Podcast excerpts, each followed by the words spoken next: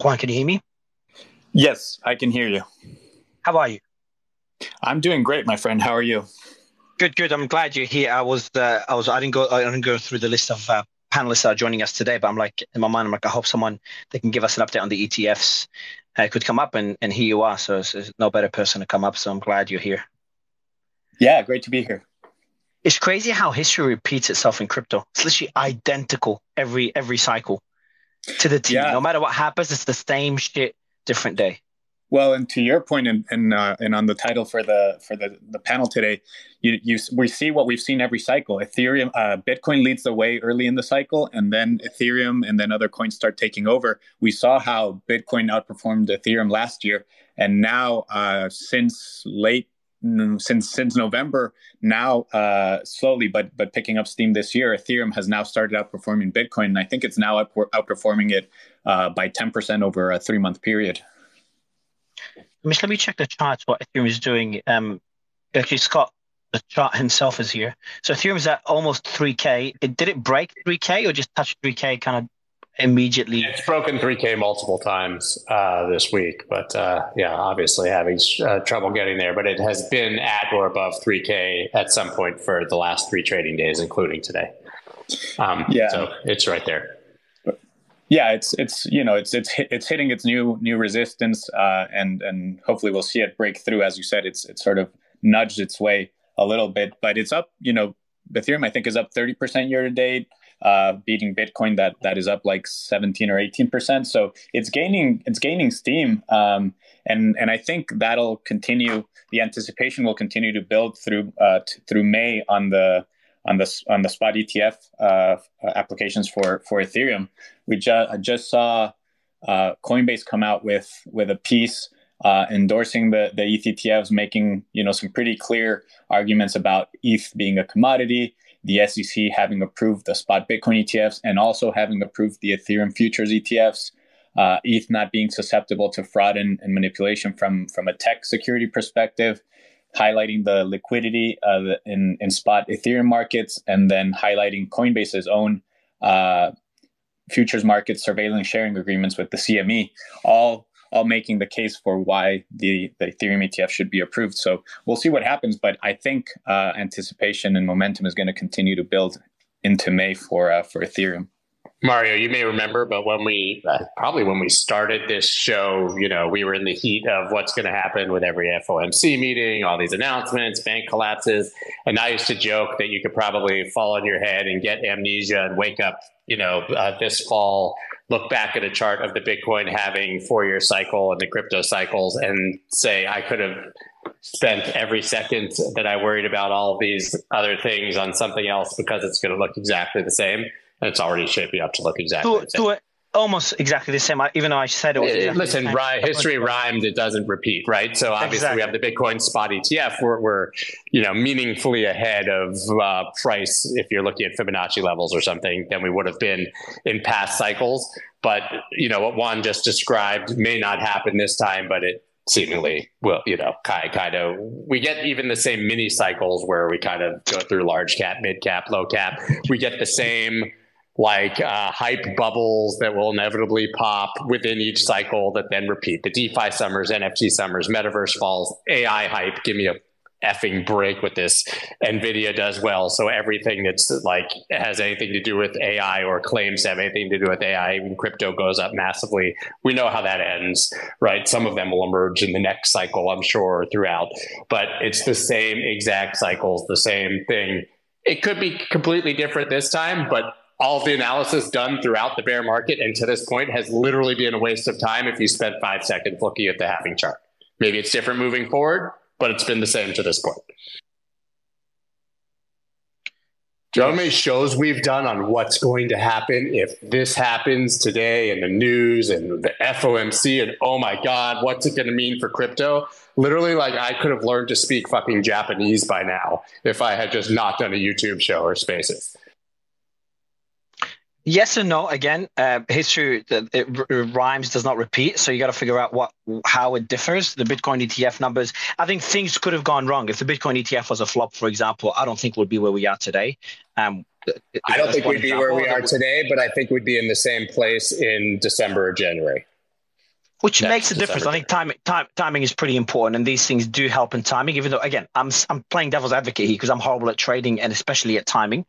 And then the other thing to mention is understanding what narratives we should focus on. Obviously, AI, Nvidia's earnings, something we talked about yesterday. We'll talk about today. Uh, Danish, you covered that in today's show as well. Maybe you can give us an overview on why that's important. Ran covered it yesterday as well.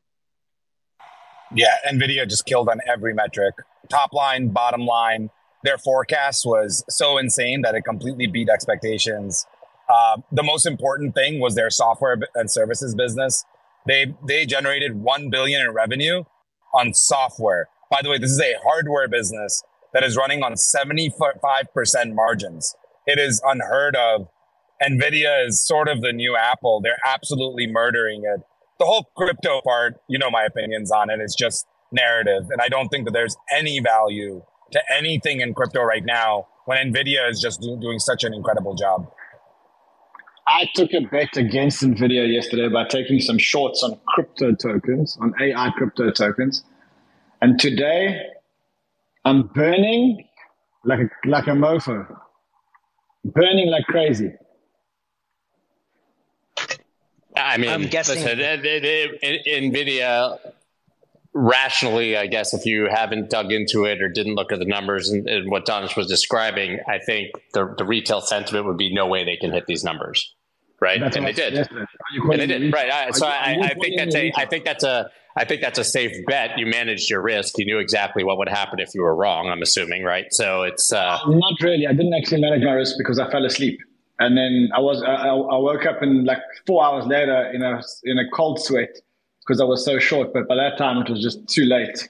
Your risk and, uh, management should be more coffee and Adderall dependent, clearly.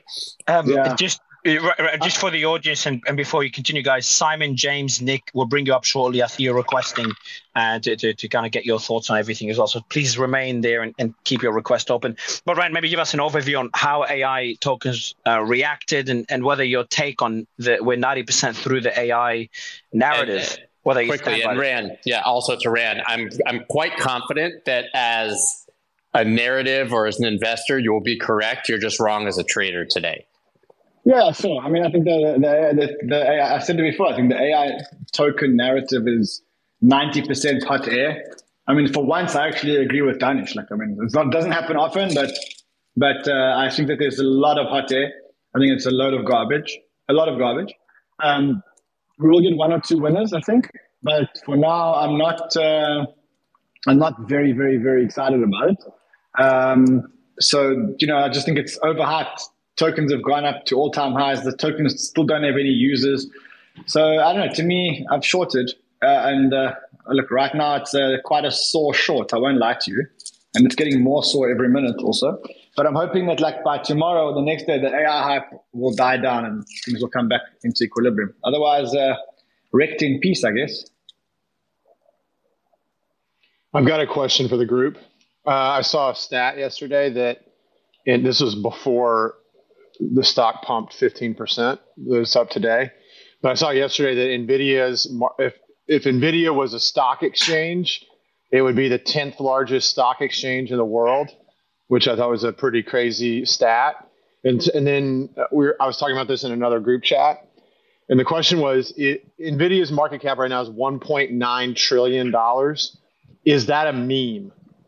Is NVIDIA's market cap a meme? That's that's my question that I posed to the group. I think I think it's it's interesting. I think so. I, I, yeah, I was going to say just really quick, Danish. I mean, if you look at the growth today or after post earnings, actually, I mean, their their earnings and the amount of money they're making is rising proportionally faster than the actual stock price. So it's hard to say that it's actually a meme. The question is, did it get there on a meme? Like, did the market cap get to that point? But right now, as a, as astounding as the price action is on something this huge with such a large market cap, it is 100% justified by any fundamental analysis that you can do. Like I, I don't know if I could conscious by Nvidia right now, but it is justified if you look at it through the same lens where you value companies. Yeah. So really quickly on the numbers, twelve hundred percent increase in profit, seven hundred percent increase in margin or in revenue. Sorry, we're seeing forward guidance be insane 20 something billion dollars in this quarter. And the most insane part about this is they still have a backlog and they have a whole new business that that is at a $1 billion run rate and has not even ramped up. Their forward guidance is that their software business, which will be 90% plus margin, will be running at 30 billion dollars. If you just take into account their forward guidance, their forward PE is 33. Like this is a, I think in good conscience, you cannot think that this is not a company that is, you know, Scott said it right. It's like, hey, it seemed overvalued until you saw the guidance. This is real guidance and there's real demand. And these guys have just figured out to do what honestly Tesla was supposed to do, but was unable to do it because of bad leadership. These guys are, you know, have taken the hardware to software transition and executed on it perfectly. They deserve all the credit. So I don't, I don't think this is a meme stock in any, or a meme in any way. I think this is the real deal. It's as if we're watching Apple at $20 a share and asking ourselves, are they going to be big? This is just the, they are literally at the tipping point. They own the business. They own the market. They haven't even ramped up production. I mean, it's a, you, people that know me know I'm not the most bullish about anything. This is like a legitimate company doing incredible work, Travis, just to kind of give the other side of it. I'll I'll take the meme side. So, uh, so, so, sorry, sorry. It's not it's not like Apple at twenty dollars because it's it's currently a one point nine trillion dollar exactly. market cap. So not, yeah, not even close the, to the comparable. Point making is more that Apple it's, it's already trading at thirty four times earning forward earnings. That the so right now they're again for a company that is growing this fast and has these levels of margins. As a reminder, the AI revolution has not even begun yet that was the point that I'm making, which is they have a much better running start into this. I know it bothers people when you're this big.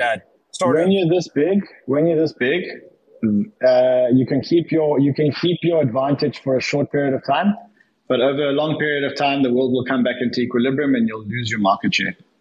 And uh, and there's no, I just don't unlike, think that this is what unlike, everyone's ramping up. Well, I'll tell you. Right I'll tell you.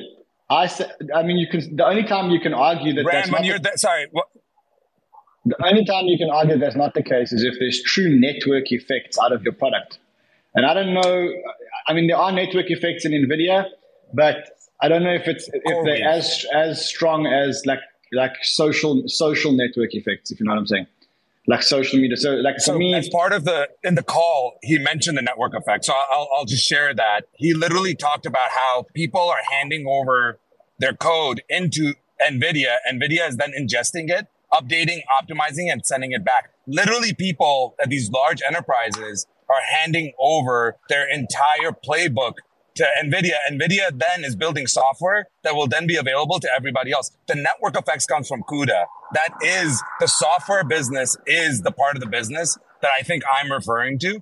And the point that I was making is, look, you all can feel whatever you want to feel about 33 PE, but this company clearly deserves it. They have I mean, I if you if you listen to our show yesterday, I was saying, hey, how are they going to beat this? And they didn't just beat it; they beat it like you know they they hit it out of the park. So you have to like readjust your perspective on these things. If this company keeps beating expectations, it keeps raising guidance and going into an economic slowdown potentially, I think it's just incredible. And I think that they, they deserve all the credit right now.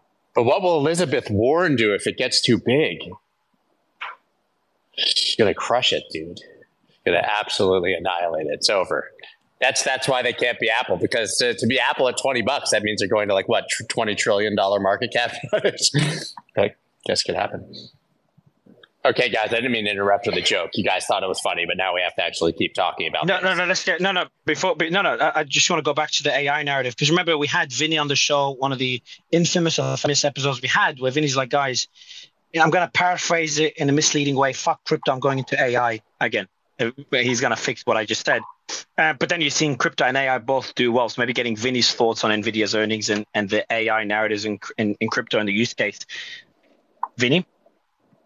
Uh, sure. I mean, I, I, said I said what I said was I personally am operating in, in, in, AI, not in crypto, because I build products, and crypto is really hard to build products for consumers, and that's kind of my background. So that was that was my impetus for, for moving out of crypto as a as an operator.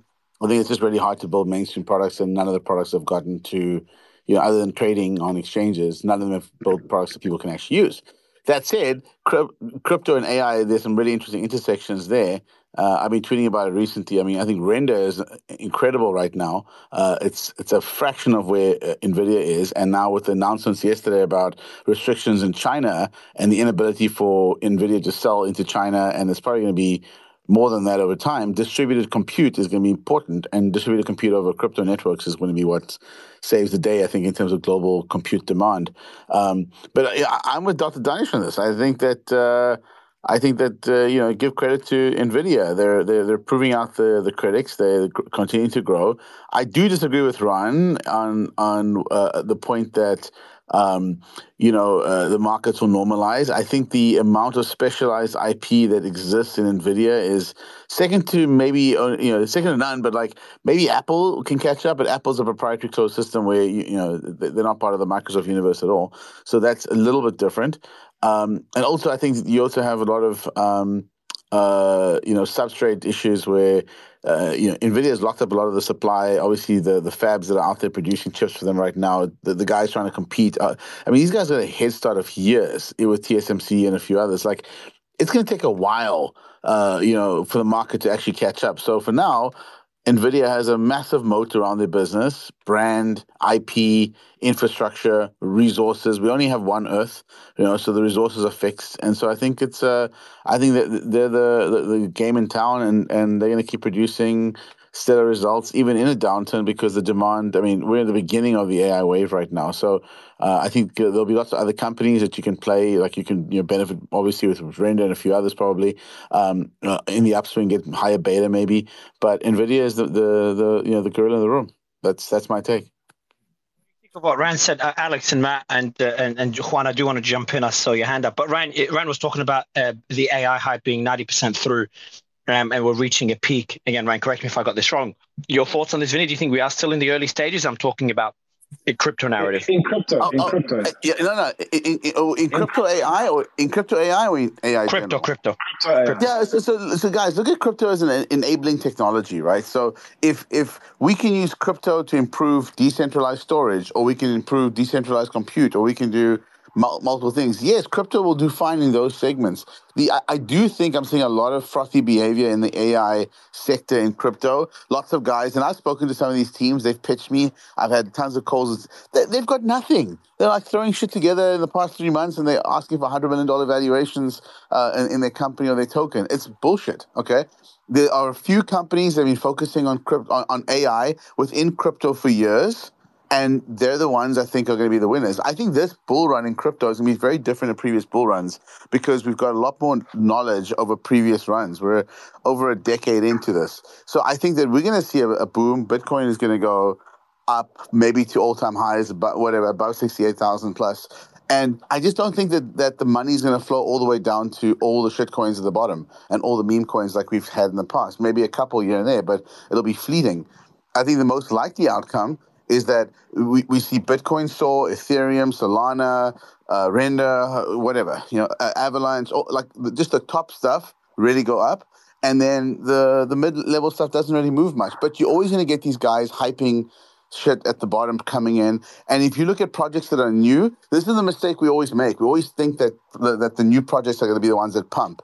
And, and, and, and most of the time, it's, it's, it is what it is. It's a pump and dump you have to look at the stuff that's going to be sustainable over the long term. So just you know, yes, something can pump 10x, but then and I've been there before, and the stuff is it's not liquid. You can't get out, even though it shows it's up 10x. You try dropping hundred grand out, it, it just it dumps the price.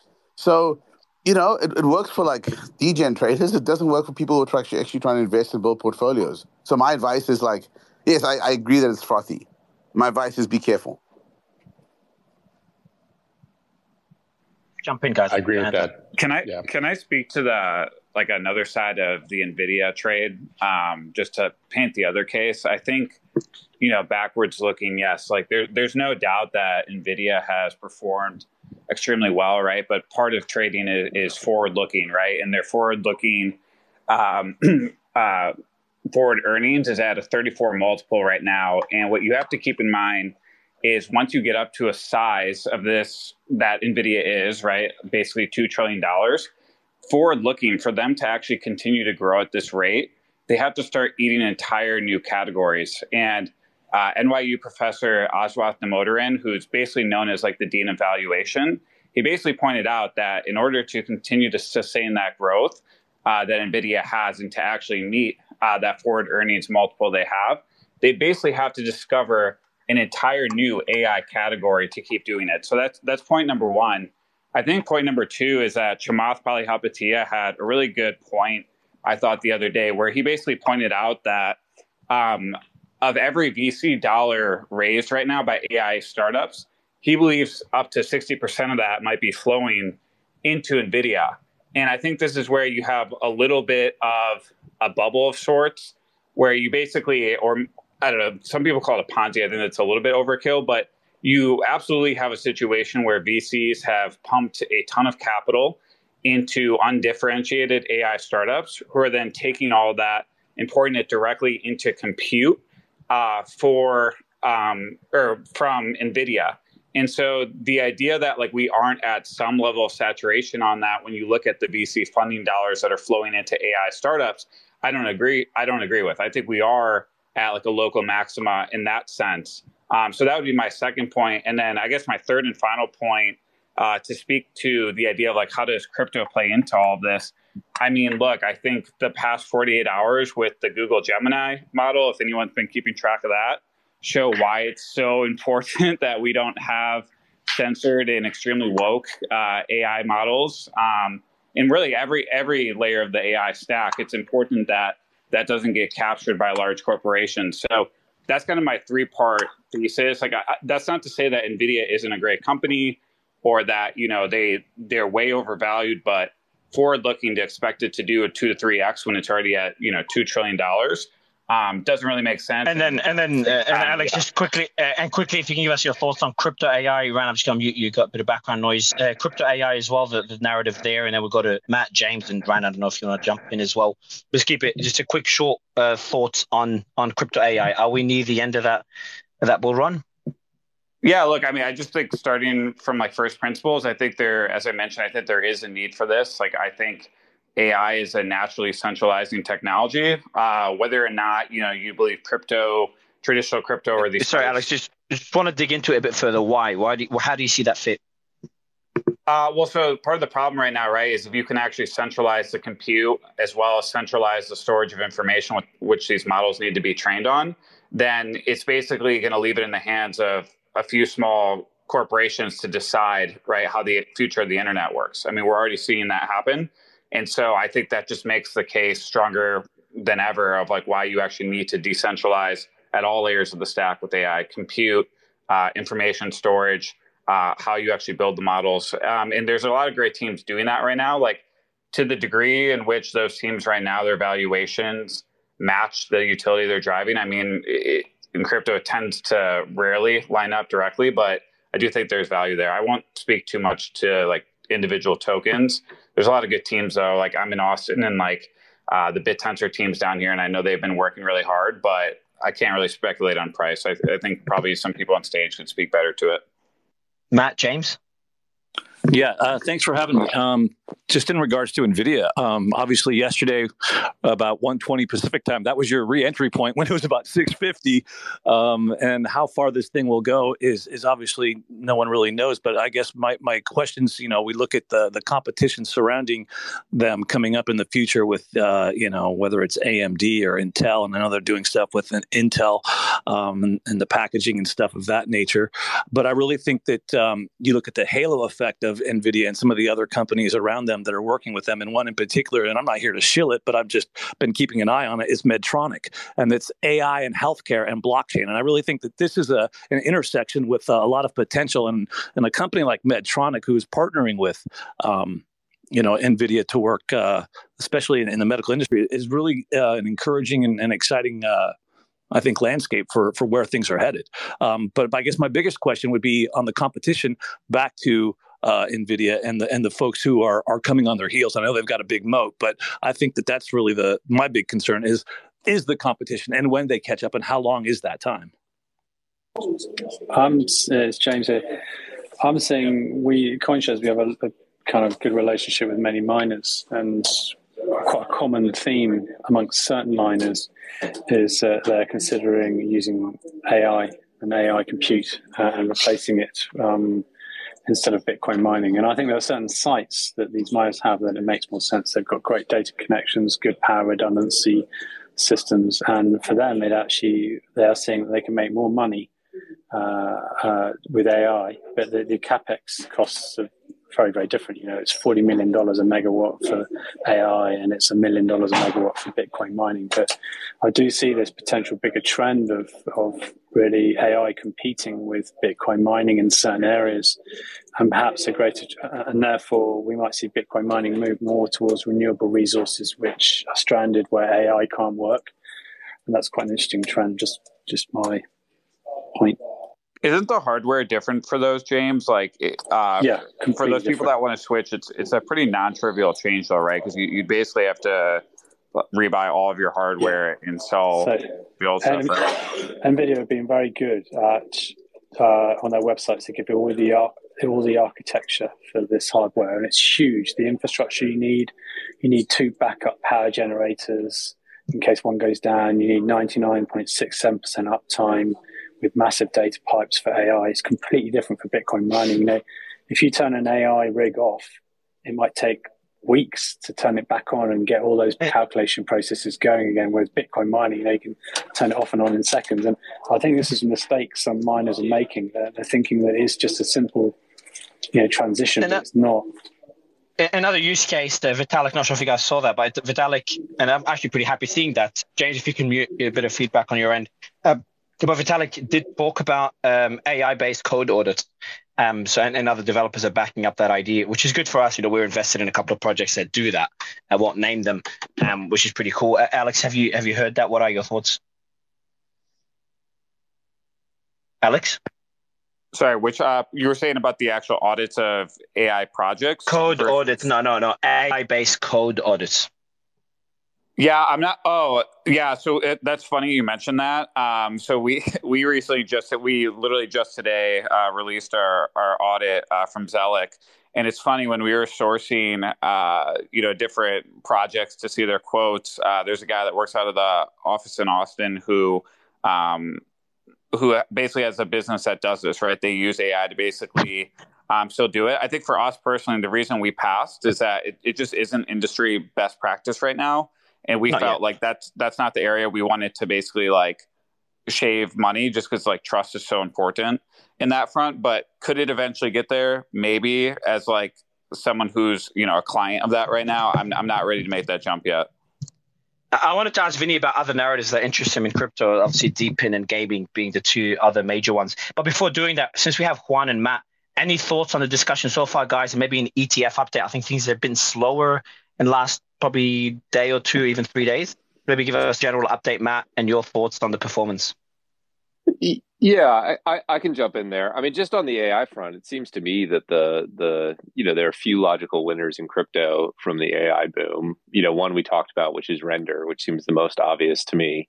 But the second is stablecoins, right? If you play this out a few years, AI agents will need to use uh, crypto to conduct commerce. And so the winners are stablecoins. I look at like companies like Circle and PayPal as the natural extended winners from the AI boom. Um, on the ETF front, things have slowed down. I think yesterday was the first day of net negative flows in a couple weeks. Um, I think it's a, a natural pause. We're still moving from the early initial buyers, sort of retail hedge fund a few RIAs into the second wave of buyers. You know, I've talked about it on these spaces before, but I think the expectation would be a boom, a sort of rest period, and then a secondary boom as these ETFs are approved on major national account platforms. Those approvals are starting to happen, but they really won't, you know, accelerate in a big way until, you know, maybe April, maybe May. Um, so you know, it, it's quieted down, and maybe that's reflected into the price action. But I think it would be wrong to assume uh, that we won't return to significant inflows in the coming weeks. That, that would be my base case. Matt, a question for you. Uh, you guys' AUM is current, it's a bit over a billion dollars right now, right? In the Bitcoin ETF? Yep, that's right. And uh, uh, if you think back to like you know I don't know first week of Jan, is your AUM where it is right now surprising relative to expectations back then? Yeah, it's way ahead of my expectations. Um, yeah. You know, I, I, I, thought, you know, hundreds of millions, but I didn't think we would be over a billion or the complex would be as big as we are. I think we're we're ahead of schedule and the demand is, you know, higher and more sustained than I suspected. And and like I said, I think there's going to be a second wave uh, that comes as these national account platforms are turned on.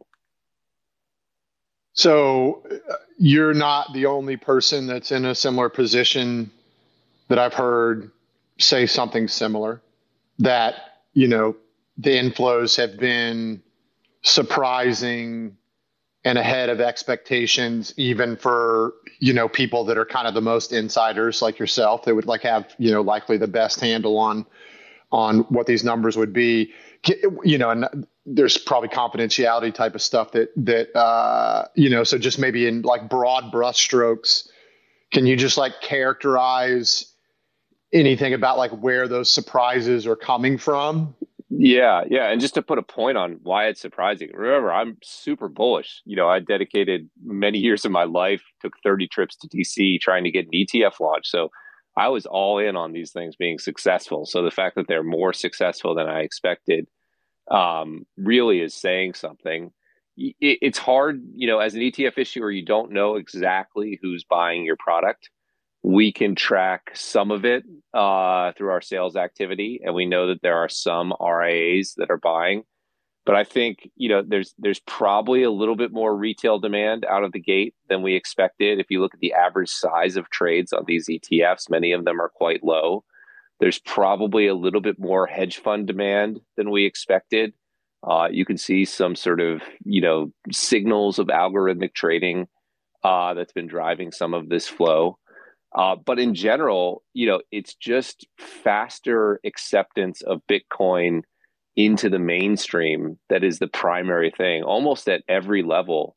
You know, I was at a big ETF conference uh, exchange a few weeks ago, and the change in the tune from a year ago when we were still sort of finding our feet post FTX and and no one would talk to you if you said the word Bitcoin to just accepting it that it's you know part of the firmament and it's interesting as an asset and it should be discussed alongside other assets that's just happened faster than I expected so you know if I was being specific retail hedge fund activity probably higher than I expected um, but in general, everything's just a little bit a little bit ahead of schedule. It's all just moving a little bit faster than you know I even hoped.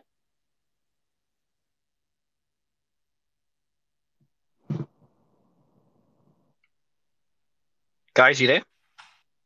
Yeah, I think that was the effectively the ETF update. Juan, did you have anything to add before uh, we move? Uh, yeah, just to to add to what Matt said. Um, it's still now we're sitting at five billion in, in net inflows, and even though this week, uh, as Matt pointed out yesterday, is the first uh, net outflows uh, in in in a couple weeks. Last week was the biggest week uh, since since the ETFs got launched. There was two and a half billion of of net inflows last week. So you know things have uh, things even accelerated last week, and and as Matt said, have surprised us in in terms of the pace. Um, and the other thing that's great is that this all of this liquidity has has improved uh, overall market liquidity. The market depth is up 30% since the ETF distrib- debuted in, in January. So increased market liquidity also attracts market participants. Um, maybe that's what uh, has has attracted the hedge fund types that Matt was talking about. Um, so we're, we're we continue to be very excited. As Matt said, it, there might be a, a, bit of a slowdown before things pick up again when uh, national platforms get get get approved. Um, but uh, it looks very constructive for the for the rest of the year. Uh, the the other thing I wanted to touch on is on the on the AI uh, and and crypto uh, symbiosis. I think there's an there's an increasing recognition. Sorry, before getting one, uh, just before you get into the AI discussion, um, I want to ask you one more question about the ETFs regarding the ETH ETF. Has there been any updates there, and what's the uh, what are the predictions now? Would have been great to have James on stage as well. Yeah, on on that. Um, well, everyone's watching the the of the batch of of uh, applicants right now. The first final deadline is uh, is late May, so everyone's watching that as as the decision date for the current batch of applicants. Uh, and I think uh, expectations have have become have been tilting a little more positive in in coming weeks uh, with uh, with with uh, with the positive sentiment that's happening in the market, the change of tune we're seeing from regulatory perspective. Uh, I think uh, we saw uh, Federal Reserve Governor Christopher Waller make a positive comment on stablecoins being supportive of, of the dollar. you saw the banks file that letter to the SEC uh, uh, for for uh, allowing them to custody Bitcoin ETFs and, and tokenized assets. Uh, and and so I think uh, you and you saw, for example, in, in the Senate hearing, uh, the in the House committee hearing, the Treasury official actually counter Elizabeth Warren Warren's stance on terrorist financing via crypto. So I think that the sort of regulatory uh, and, and officials' uh, perspective and stance on, on crypto starting to turn, and I think that has pos- that that gives po- positive momentum to to uh, the the Ethereum spot ETFs uh, as well. Uh, but we'll see. The, the, the, there's still hurdles that that they need to clear.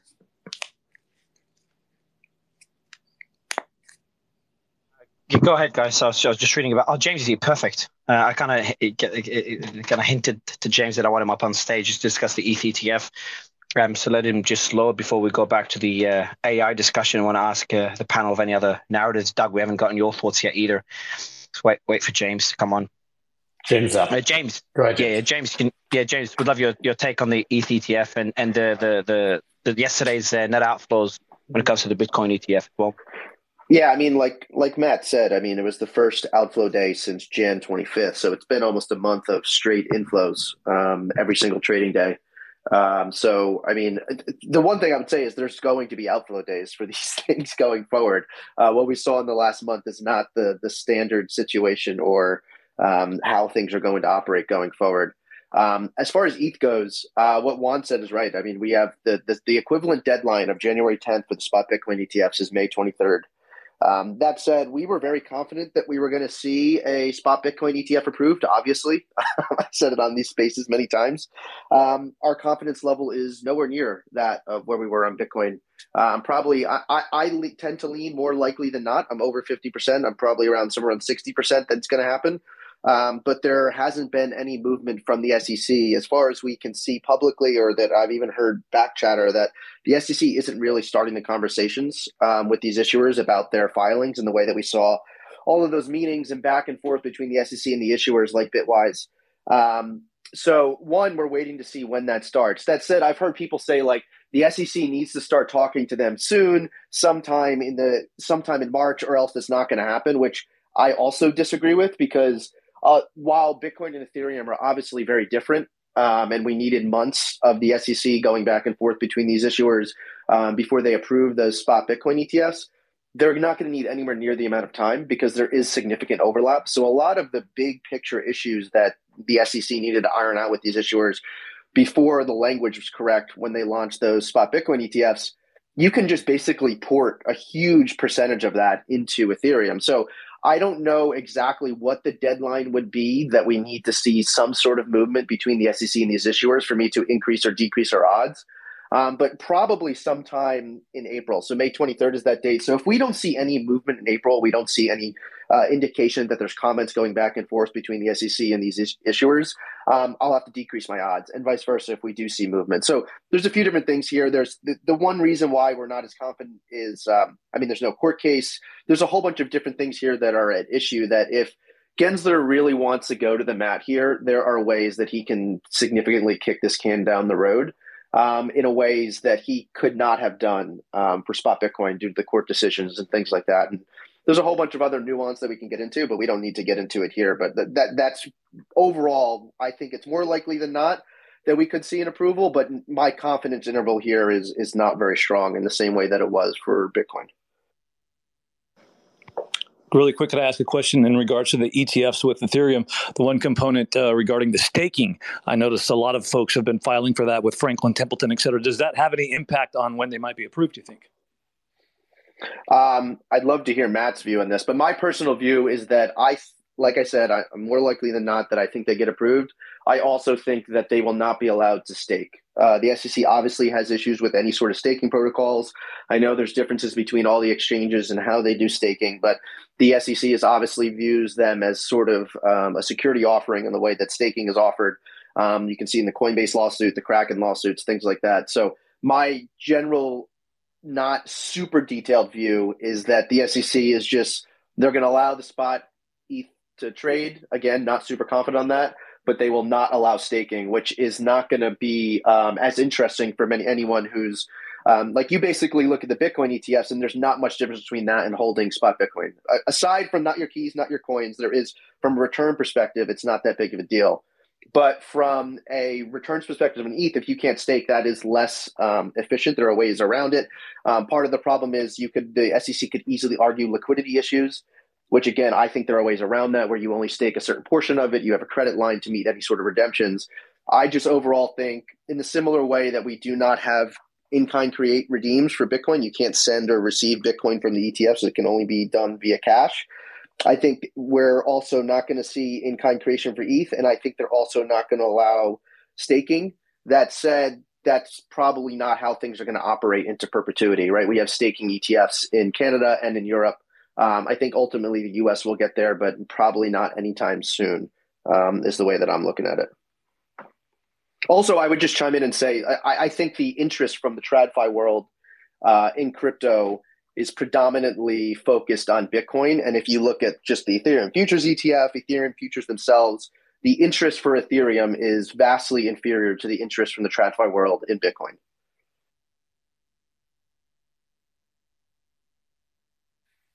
Yeah, I think staking would be the thing that long term could theoretically drive more adoption. I was talking about this, literally same thing this morning on the show.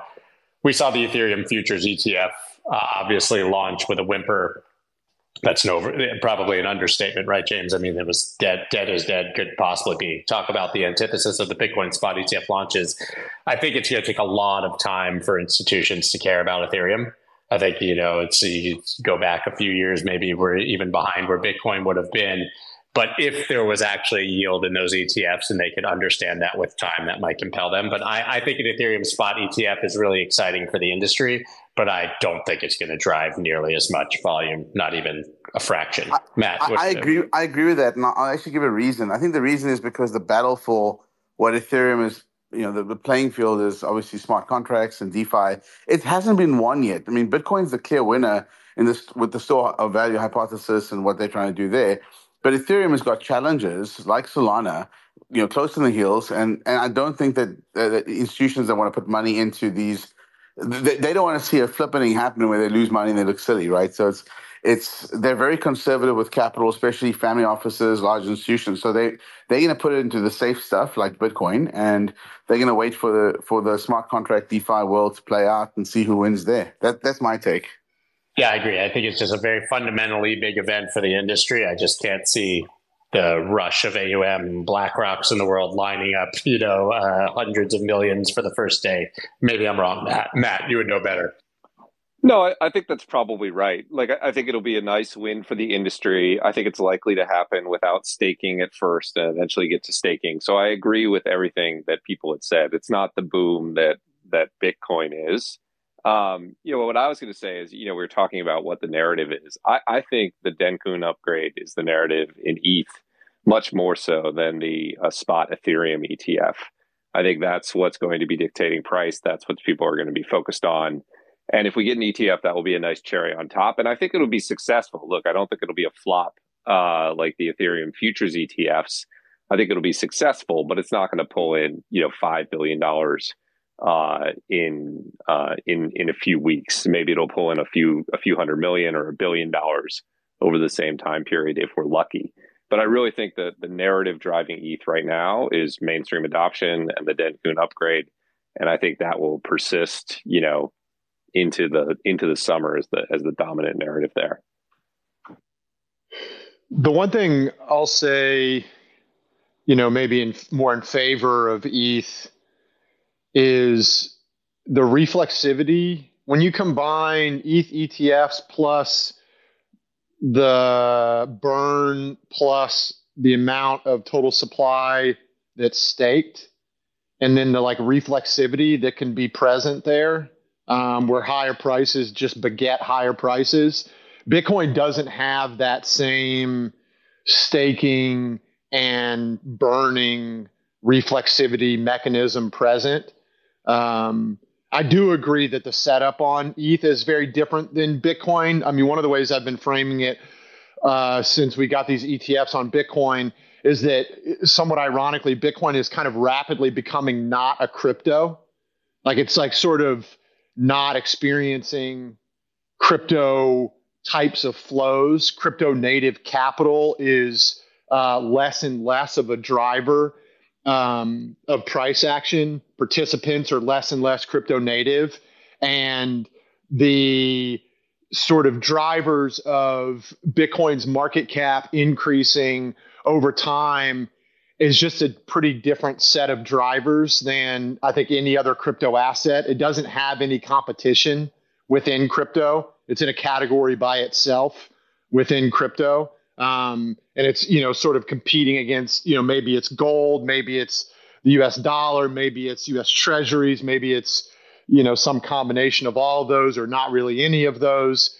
But um, just the overall setup on Bitcoin is is being more and more separated relative to any other crypto asset. And then you you put that on one hand, and then you look at ETH, and ETH is still just like right in the middle of mired in this crypto competition right? I mean, the the competition of ETH against other layer ones is probably going to be the headline competition for this coming cycle. Like it's going to be like the headline thing. It's going to be the tr- the literally trillion dollar question um, of you know modular versus monolithic and um, these other L1 competitors and what they can end up doing and what kind of traction their ecosystems get versus you know ETH ecosystems, and then how is the crypto market broadly going to assign value to ETH L2s versus ETH L1s, and you know this is going to be that's a real headline thing, but that's kind of a classic venture risk type of setup, and so I think that that that is quite different than Bitcoin.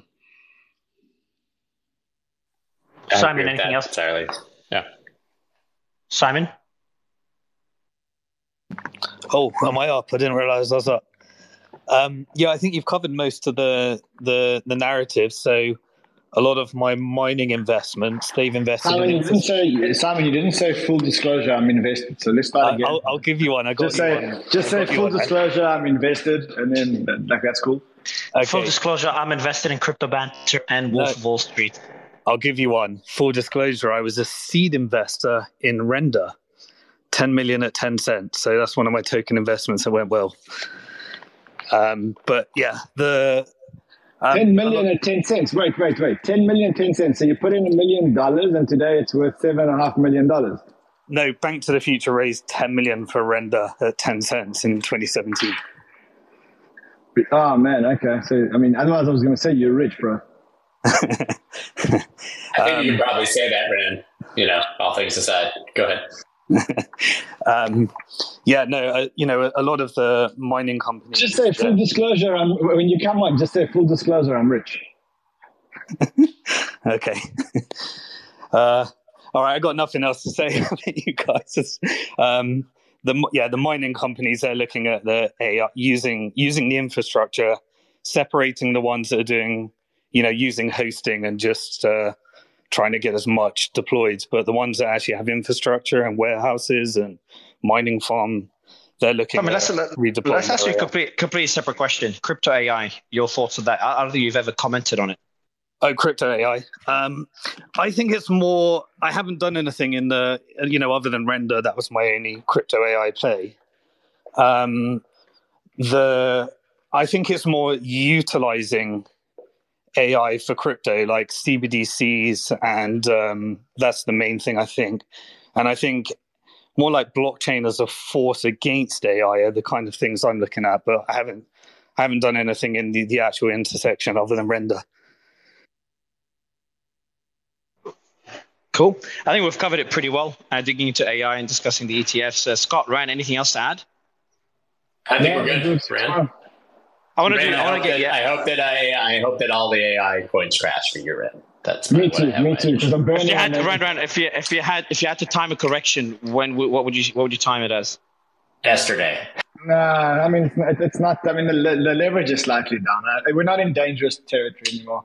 So I think I think I think maybe a little bit of a slow bleed down sideways. That would be good. Cool. So not even, yeah. All right, guys. Thanks a lot. Thanks, guys. Appreciate awesome. it. Bye, everyone. Bye. Later.